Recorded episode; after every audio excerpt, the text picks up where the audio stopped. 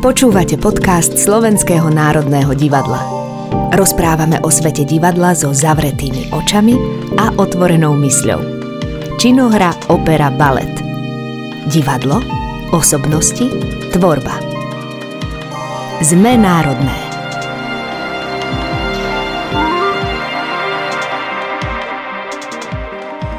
Majster nielen detskej literatúry, Ľubomír Feldek vytvoril skvelý dramatický kolotoč, v ktorom sa rozhýbu motívy viacerých známych príbehov do vtipnej a dynamickej rozprávky. V rozprávke Neboj sa totiž môžete stretnúť mnohé čarovné motívy a postavy, ako Neboj sú Marušku, jej macochu a strigu v jednom, 12 mesiačikov, ale aj cisára, ktorý si nechal ušiť nové šaty, princeznu na hrášku, ktorej je aj 6 matracov málo, no tiež karedé kačiatko. V činohre SND máte možnosť stať sa svetkami putovania Nebojsu, ktorý sa musí naučiť, čo je to strach a prečo je dobré i báť sa. Naša najnovšia rozprávka však ponúka aj rovnocene napínavé putovanie smelej a dobrej Marušky. Aj to, ako sa ich cesty pretínajú a obaja vyrastajú, dospievajú, vyvíjajú sa. Moje meno je Mário Drgoňa, som lektor dramaturgie činohry SND a práve o inscenácii Neboj sa a podružných témach sa dnes hováram s Ondrejom Spišákom, režisérom inscenácie a Jurajom Haškom, ktorý do Nebojsu vytvoril hudbu. Ahojte. Ahoj. Ahoj. Ahojte, dobrý deň. Čo pre vás e, znamená rozprávka ako taká? Kto si trúfne začať, ten môže.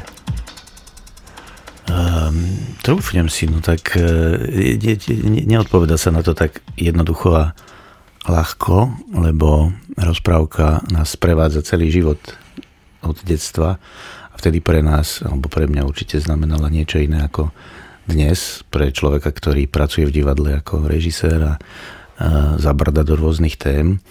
A pravda je taká, že, mm, že som sa rozprávkam vo svojej kariére venoval veľa a že napríklad teraz konkrétne po Nebojsovi zistujem, že zase sa im asi trošičku chcem venovať, pretože e, nie preto, že by, že by v tom som cítil nejaký, nejaký oddych od náročných tém a práve naopak, že sa, začalo sa mi zdať, že rozprávky nejak strašne k svojmu životu potrebujeme.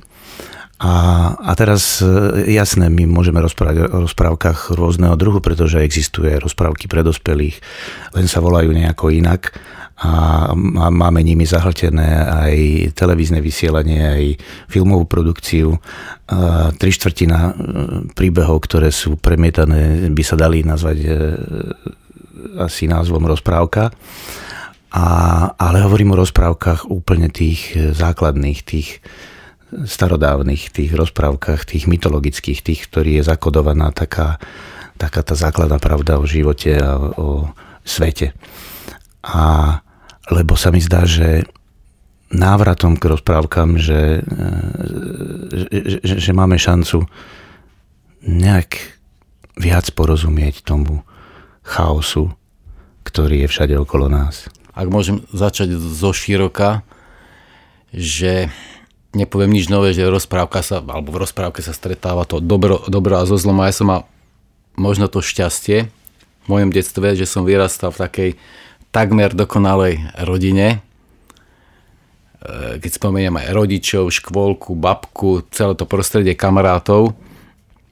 A e, tak vravím, že v tom mojom detstve bolo takmer všetko dokonalé a jediným nebezpečenstvom bol pre mňa kohúdu starkej, ktorý, ktorý nám vyskočil na chrbát a ďobal do hlavy. Takže, a to, keď rátam celé to obdobie do, do desiatich rokov, hej, že toto... Takže, a to, a to to, že som zlo v tom reálnom živote nepoznal, to bol možno dôvod, prečo ma prečo ma tie rozprávky aj lákali. Hej, že tam to zlo bolo prítomné, ale chvála Pánu Bohu vždy prehralo, alebo vo väčšine prípadov vždy prehralo, tak na teraz čo znamenajú rozprávky, že pre dospelých, tak Milan Rufus povedal, že rozprávky nezvykli preto, aby deti zaspali, ale aby sa dospelí zobudili. Toto som chcel možno apelovať na tých, ktorí vidia svet a najmä v dnešnej dobe je to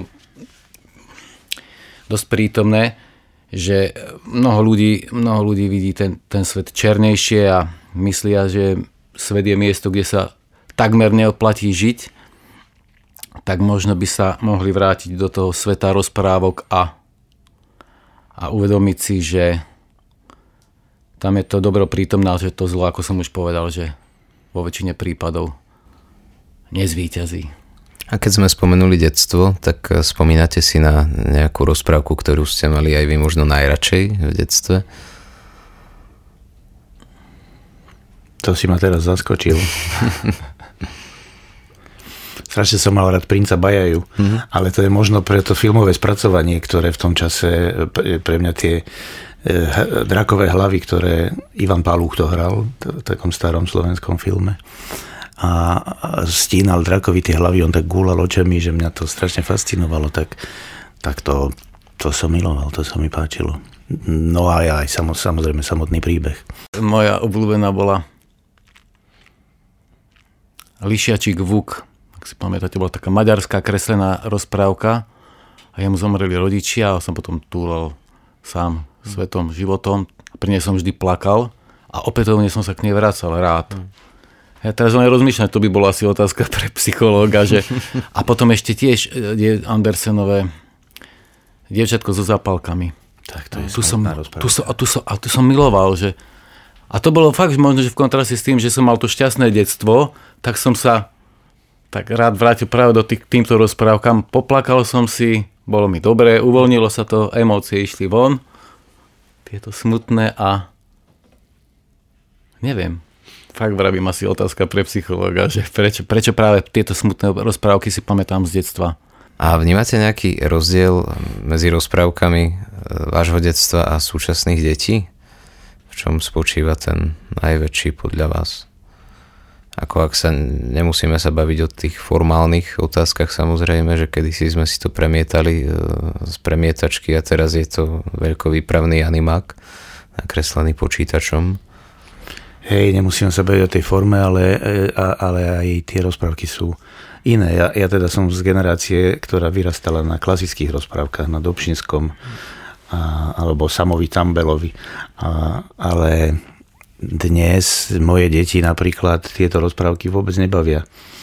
A, moja manželka každé Vianoce ich núti sedieť pri televízore a pozerať tie klasické rozprávky a, a oni to teda kvôli nej odtrpia. Je to taký, e, taký skoro až rituál u náš v rodine, v rodine že, že z lásky k máme si tie rozprávky odpozerajú a potom si s veľkou chuťou prepnú na tie všetky Marvelovky a na tie nové filmy superhrdinov a mm, čo, čo sú vlastne tiež rozprávky, a, ale a, s úplne iným obsahom a, a úplne inak efektné ako to, na čom sme my vyrastali.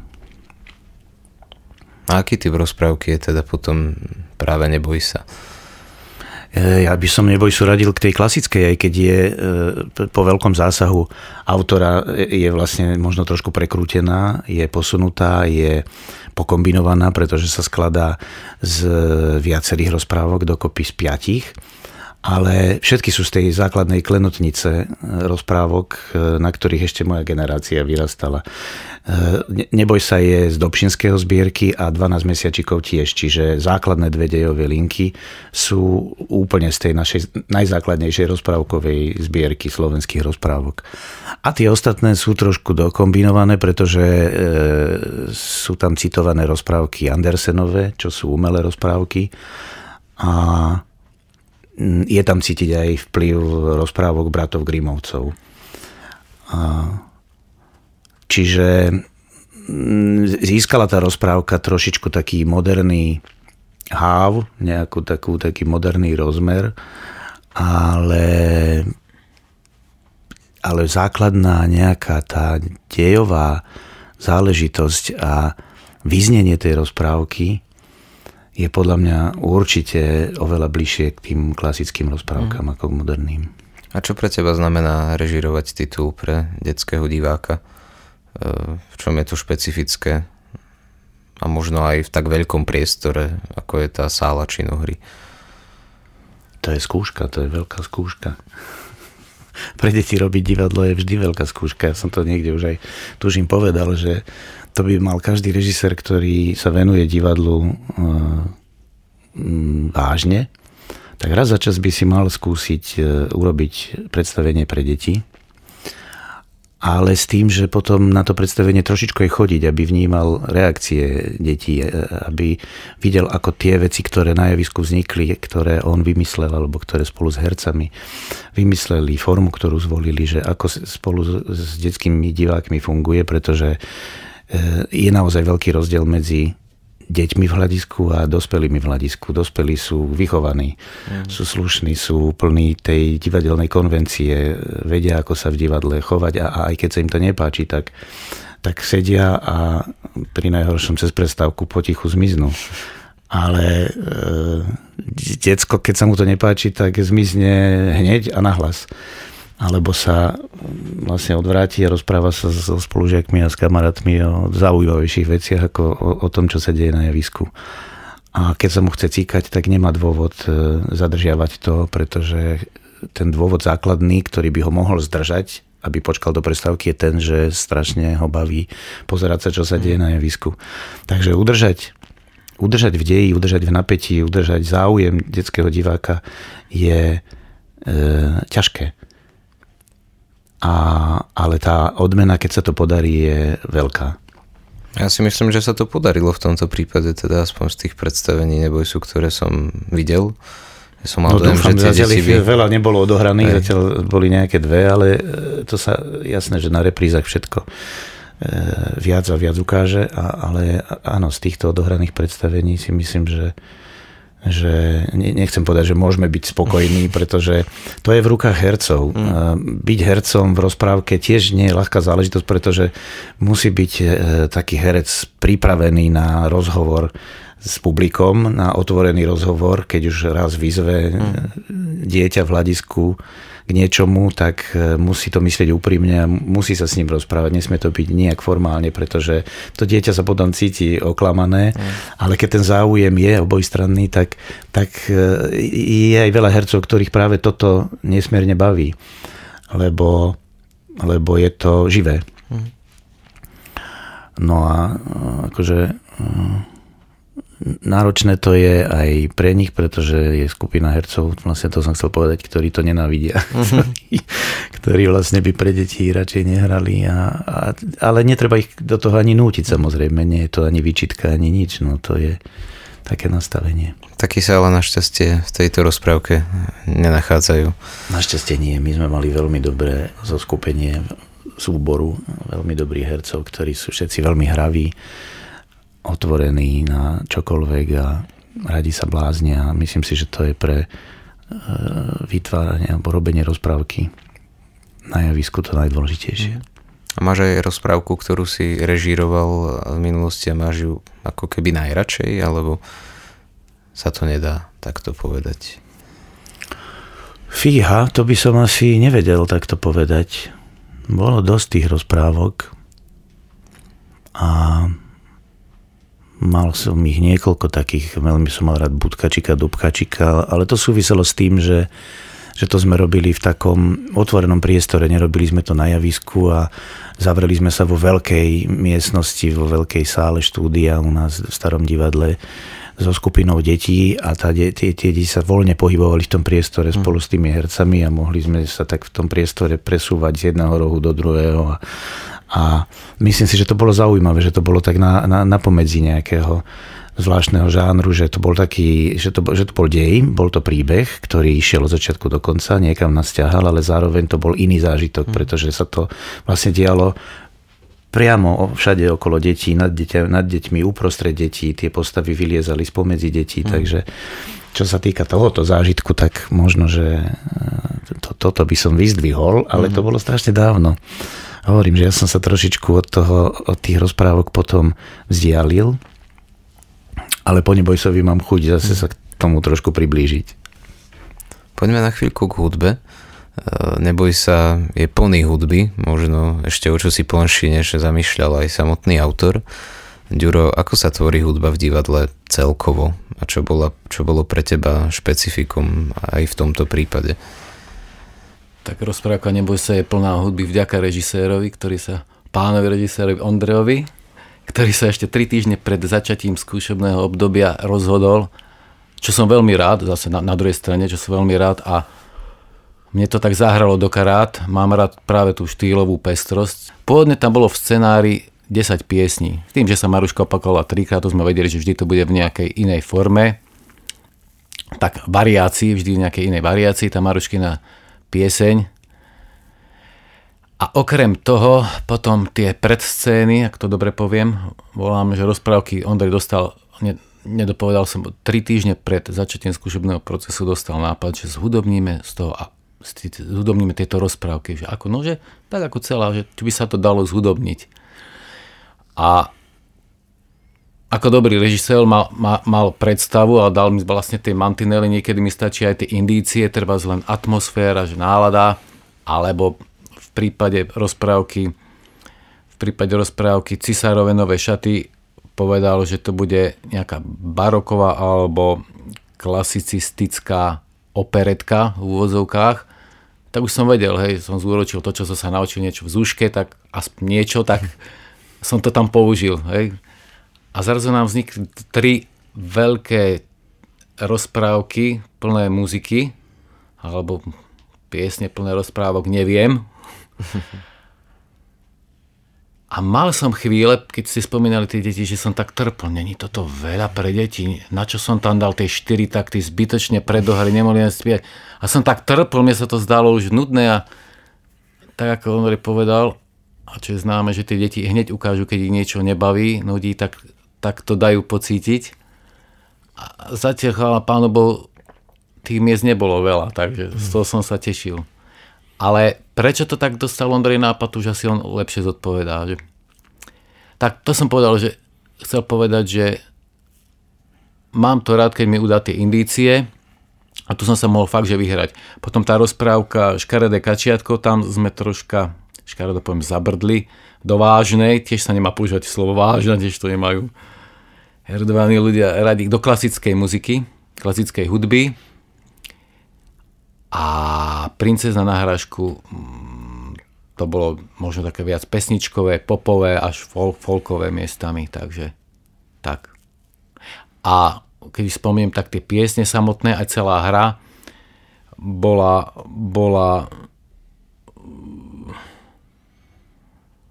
tam som dostal vlastne indície od, od Ondra akýsi, že hravosť, pamätám si, že hravosť, šibalstvo, figliarstvo a s tým súvisí možno tá slovenská, slovenská slovenský folklór, alebo folklorika, keby to môže muzikalita, takže v to, týchto hraniciach, medziach mantinelok som sa pohyboval, alebo snažil sa pohybovať, či to už vyšlo, to už nechám na diváka. Ondro, a prečo si sa teda rozhodol, že by bolo dobré, aby tie menšie rozprávky, ktoré sú súčasťou tej veľkej rozprávky, boli zúdobnené? No, lebo oni sú súčasťou veľkej rozprávky, ale zároveň do, do veľkej miery nie sú súčasťou tej rozprávky, že štruktúra tej hry, ktorú pán Feldek napísal, je, je taká, že je jedna dejová linka, ktorá E, sa týka Marušky, ženského hrdinu, a druhá je tá, ktorá sa týka Nebojsu, chlapčenského hrdinu. Tie dve linky sa nejak prelínajú, ale to sú také tie hlavné e, autostrády, ktoré idú od začiatku do konca. E, to je ten hlavný dej.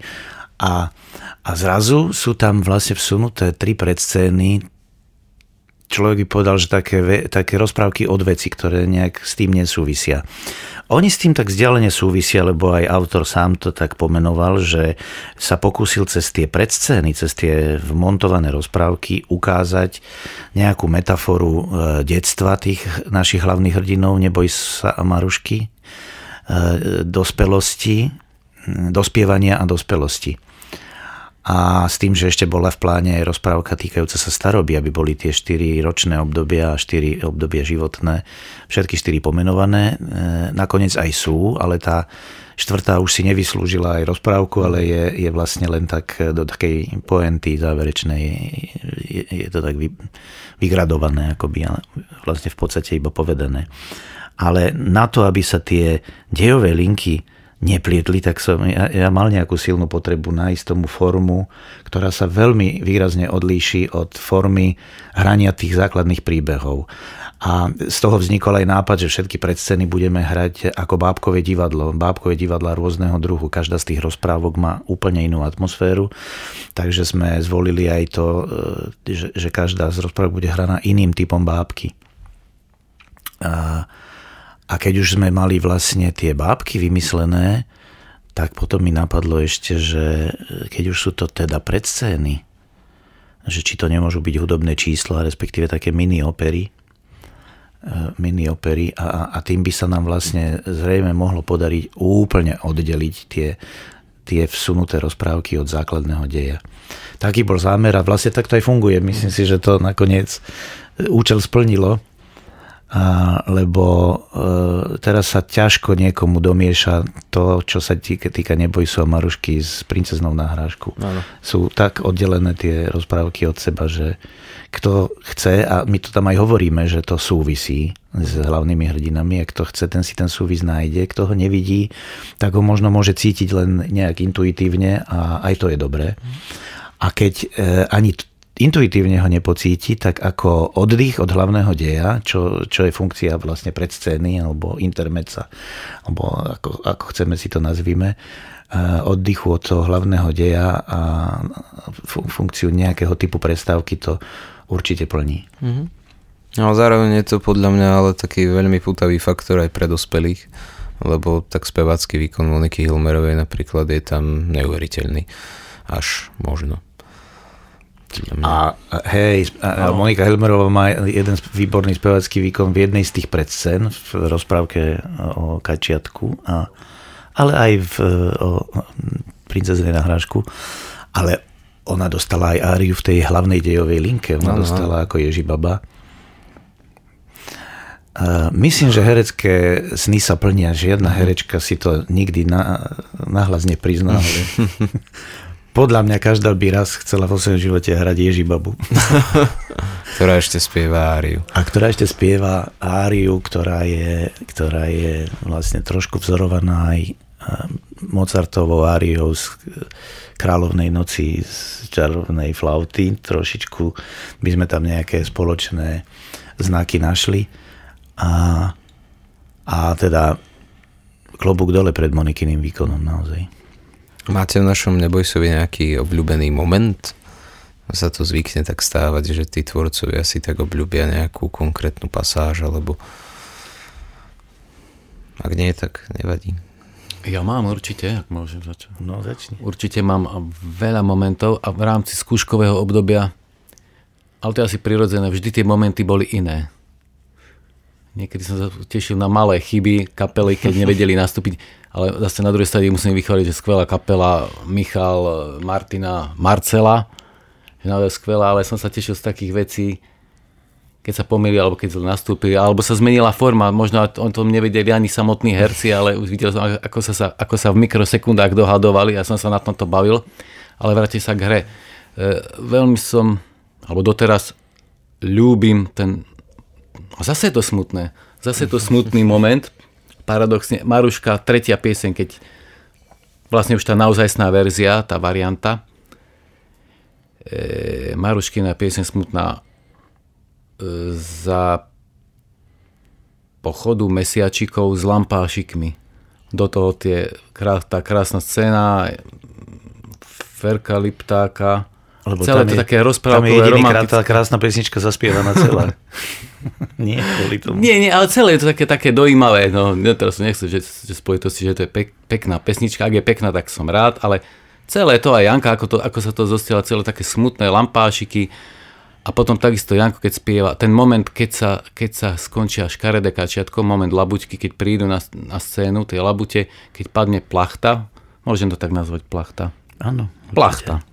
Keď padne plachta, Janko dospieva, celé to začne, príde Martin Šalach a v, te, v ten moment je taký, že som mal, prvýkrát ešte vo Višňovom sede, keď sme to skúšali na sucho, v úvodovkách na sucho, bez kostýmov, bez scén, nič, a keď som to videl, že ja som mal vtedy, že slzy v a op, takisto opakovanie aj, aj na premiére, tak to len tak a nechám sa to priznať, tak áno, tak, tak. Aj vďaka Ondrovi samozrejme.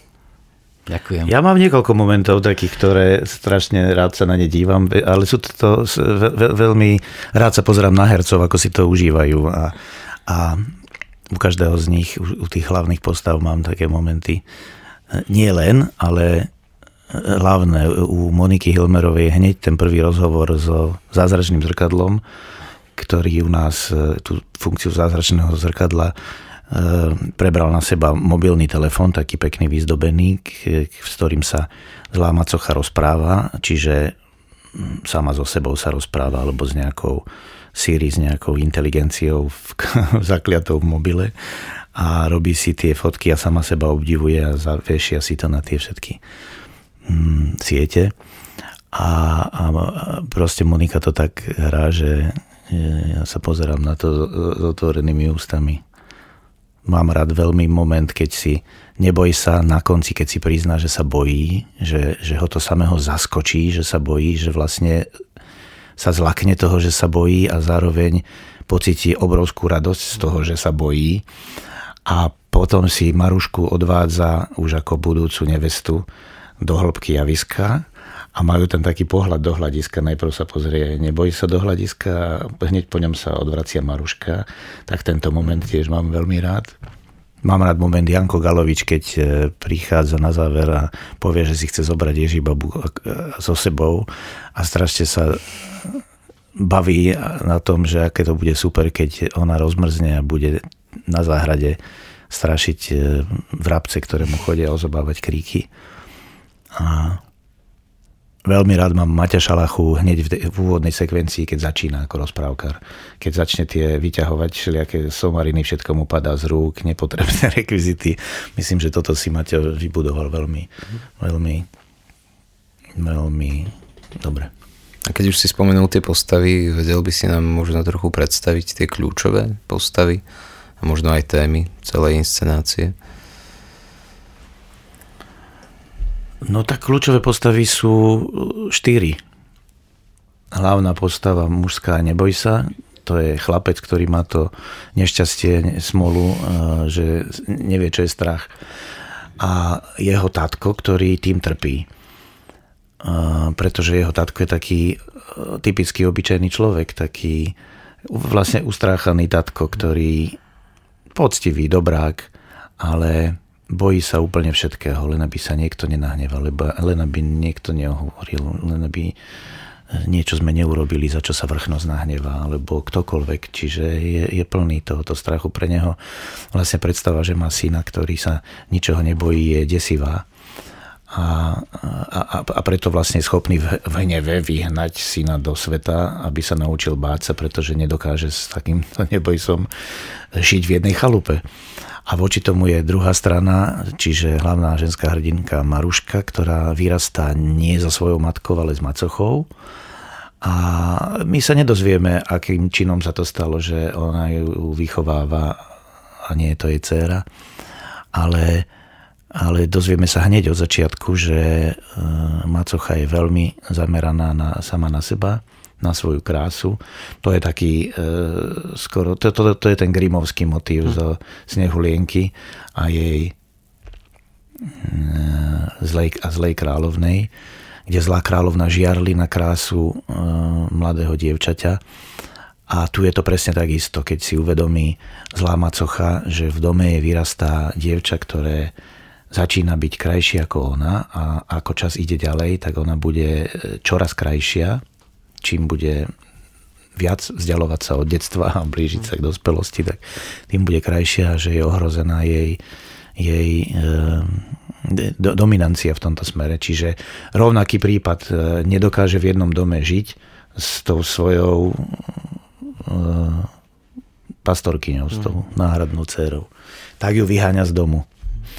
Stane sa obidvom tým mladým hrdinom v podstate to isté. Obidvaja sú vyhnaní z domu a, a, a, tí, rodi, a, a, a tí rodičia, ten tatko to tým trpí a tá macocha trpí ešte viac, pretože Maruška sa vždy vracia. Neboj sa, neboj sa sa nevracia, takže tatko je smutný, že sa neboj sa nevracia. A Macocha je nahnevaná, že Maruška vždy splní jej strašne ťažkú, v podstate nesplniteľnú úlohu a, a vracia sa vždy domov. Je, je to niečo také, že mm, ako keby sme naozaj narúšali chod celého vesmíru alebo chod, e, chod sveta tým, že chceme od Marušky, aby prinesla jahody v zime, alebo fialky v zime, mm. alebo jablčka v zime. A to, že ona dokáže takéto úlohy splniť, tak e, to je naozaj dôkaz, že, že tým väčšným poriadkom sa pohnúť dá, keď je dôvod. Mm-hmm. A súčasťou rozprávky ale aj 12 mesiačikov, tí sa dajú považovať vlastne za takú kolektívnu postavu pričom ale každá z nich je v niečom špecifická, má nejaké svoje črty. Ale ešte súčasťou teda týchto mesiačikov sú aj práve hudobníci. Mňa by zaujímalo, prečo tam prišlo práve k tej voľbe e, tých nástrojov, k akej prišlo teda kontrabas, klarinet a akordeón, že prečo práve tento typ zvuku. Nebudem sa chváliť, zase to bol, zase to bol Ondrejov nápad, toto obsadenie alebo obsad, nástrojové obsadenie, akurát nevedel sa rozhodnúť, či klarinet alebo husle. Dobre si pamätám. Asi ja, Môže asi byť, áno, že podľa mňa si to ty vymyslel, že kto tam má hrať v tej kapele. Chceli sme viac muzikantov, to... ale narazili sme na rozpočet, ktorý je, má obmedzené možnosti. Chceli sme aj cymbal. Áno, ja som sa, áno, a narazili sme na rozpočet, ale peniaze do rozprávky nepatria, tak to sa do to, to, to dáme het, ale ale že to obsadenie, že to by mal taká kapela vyzerať, nejaká basa, nejaký harmonický nástroj, že akordeón, ešte nevravím o, o ľuďoch, o obsadení konkrétnych, a potom sme sa akorát bavili, že či klarinet alebo nejaký melodický nástroj, solový klarinet alebo husle, hmm. zvíťazil klarinet a Darina Abrahamova prišla s nápadom, však to by mala Maca akordeón hrať, tak sme mali Macu z divadla, spolu spolupracujeme aj u nás v kapele, Miško Šelep to bol môj výber, lebo poznám, vyštudovaný psychológ, ale dnes, dnes už hráva v muzikánskom svete ho poznajú. Hmm. Spravím mu trocha reklamu, ak môžem. Že nás hráva s Petrom Lipom, s Nebou Kocianovou, Janou, s, s Andrejom Šebanom, s, s kadekým, so Zuzou Miklucovou. S Modrými horami. Modrými horami napríklad, áno. Čiže tá štýlová pestrosť tam je takisto tým, že vyštudoval aj kontrabas, okrem tej psychológie má dve školy, jedna Janačkovej univerzite, e, akadémii, tak mu nerobí problém hľadiť klasiku, rozpoznať akordové značky, čiže toto bol on. A tretí potom bola Martina a to bol, to bol typ. Už, už neviem od koho. Tá rozprávka je každopádne veľmi e, zaujímavá po výtvarnej stránke. Čo by ste nám možno chceli alebo vedeli povedať aj k tomuto, keďže tu nemáme e, výtvarníkov? Čo ten výtvarný koncept? V čom spočíva? Um, no tak nejaký výtvarný koncept napísal už sám autor Lubomír Feldek e, do, do svojej rozprávky, nejakú predstavu vertikálneho členenia priestoru, v ktorom sa to celé odohráva. Že, že je nejaké základné pódium, kde sa odohráva dej, je nad tým nejaká plošina, kde sedávajú 12 mesiačikovia ktorí vládnu počasiu a teda tomu chodu sveta vôbec a, a majú šancu pozorovať z hora z tej náhornej plošiny alebo z toho kopca, čo sa deje dole pod nimi a, a, a potom je ešte nejaký priestor, horizont, hlboká krajina. A Ferolip tak to všetko pospájal do jedného, že, nejak sme, toto všetko členenie vlastne tam je zachované, ale zároveň je premiešané, mm. že mhm. nie je tak až výrazne oddelené, je to jeden podľa mňa nádherný priestor do hĺbky, vytvárajúci perspektívu e, pre diváka e, veľkej krajiny ukončenú Tatrami, alebo teda veľkým horstvom, ale sme na Slovensku, takže to sú určite Tatry. Aj sa tam spieva v pesničke, že hej, Vysoké Tatry, hej, vy naše hory, mesiačikovia to spievajú, takže miesto určenia je úplne jasné. A, a ten priestor e, je v podstate nemenný, ale je natoľko zaujímavý, že e, poskytuje na hodinu a pol trvajúcu rozprávku stále nejakú pastvu pre oči. Aj keď nemenný ako nemenný, no mení sa tým, že, že sa na ňom menia svetla, pretože my za každým musíme zmeniť ročné obdobie, pokiaľ chceme, aby v januári vyrastli jahody, tak musíme zmeniť zimu na leto a vtedy sa mení farebnosť celej scény. A, a, a mesiačikovia nemajú svoje miesto stále, pretože sedia na nejakých e, balvanoch, ktoré ale sú v skutočnosti prenosné tulivaky, mm. ktoré si môžu zobrať na plecia a odniesť kam chcú. Čiže, čiže v tomto smere je variabilná tá scéna. A, a, ale je nesmierne rozprávková, je, je veľmi magická a to už na fotkách sa dá vidieť, že, že rozprávka ako sa patrí. Vrátanie kostýmov Katky Holej samozrejme, pretože Katka Holá je najlepšia kostýmová rozprávka na svete. My sme spolu robili už lomy dreva pred mm. 8 či koľkými rokmi a, a už tam to bolo vlastne tak, ten svet, ktorý stvorila, tak, tak bol tak mm, fotogenický, taký pekný, taký rozprávkový, že to je nedelná, sú, nedeliteľná súčasť dobrej rozprávky, že ten vizuál musí byť musí byť príťažlivý. Mm. Možno k tým mesiačikom sa ešte vrátim, lebo to je zaujímavé. My máme 12 mesiačikov. Ako vznikla celá tá partia, že kto sú mesiačikovia. Je ich tam 12, ale my sme chceli živú kapelu, aby bola rozprávka živá. Tá, to bola tiež jedna z podmienok, aby kapela bola vlastne tzv. pochôdzková, aby hm. zloženie nástrojov bolo také, že môžu nástroje nosiť so sebou a premiesňovať sa z miesta na miesto. A, a keďže, e, vraciam sa znova k tomu rozpočtu, o ktorom nechceme hovoriť, tak sme si nemohli dovoliť e, za, samostatnú kapelu, ktorá bude kapela len sama pre seba, že kapela, tak sme ich zamontovali do tej skupinky 12 mesiačikov. A tak vznikla taká zvláštna, podľa mňa pekná, pozbieraná partia mesiačikovská, pretože máme v nej hercov našich zo súboru a to sú tí, ktorí najviac komunikujú s Maruškou. To je to je január, ktorý je zároveň rozprávačom celého príbehu.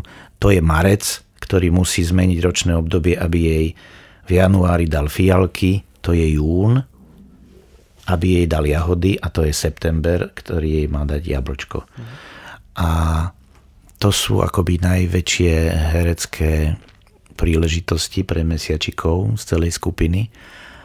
A okrem týchto štyroch sú tam teda muzikanti, ktorí aj hovoria, keď treba. Čiže to, to, to, to je pre muzikantov neviem, či pozitívny alebo negatívny zážitok, že okrem toho, že hrajú, tak občas musia aj v rámci svojej postavy, svojho mesiačika aj hrať.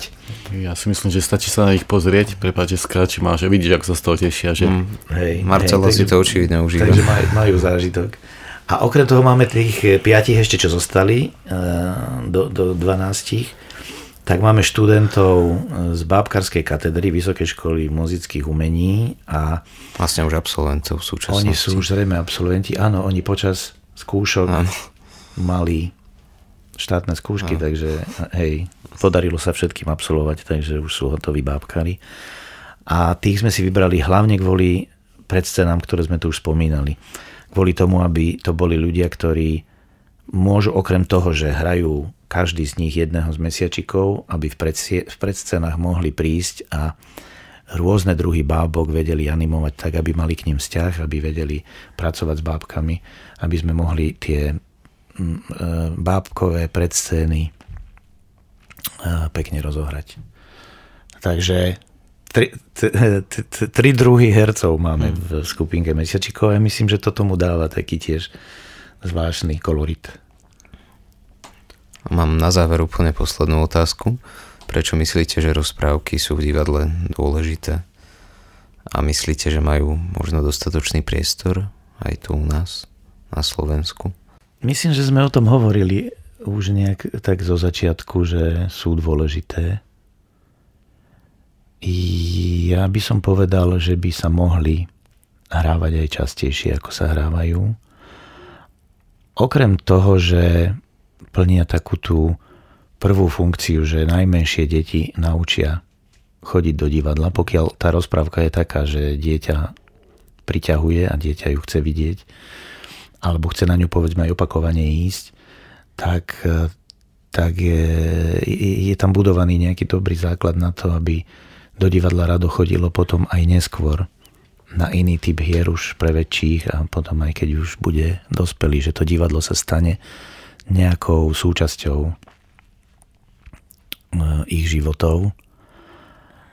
Tak okrem tejto funkcie určite to plní aj funkciu uh,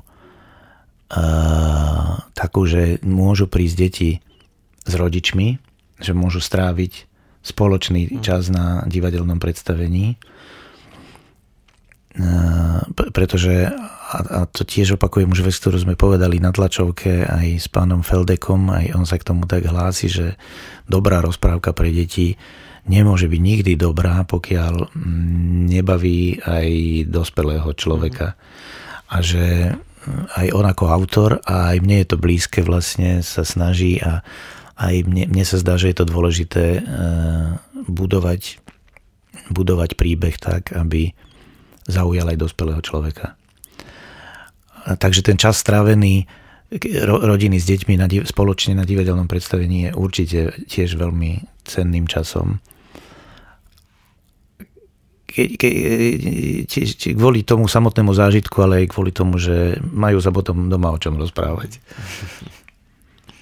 A myslím, že na divadlo chodia aj skupiny detí organizované, čiže chodí tam povedzme celá škola a, aj to mi príde dosť dôležité, lebo pokiaľ rozprávky a rozprávky sú také, že majú ten odkaz naozaj hmm, majú mať odkaz pozitívny, majú vytvárať uh, hrdinov, ktorí sú schopní uh, konať hrdinské činy.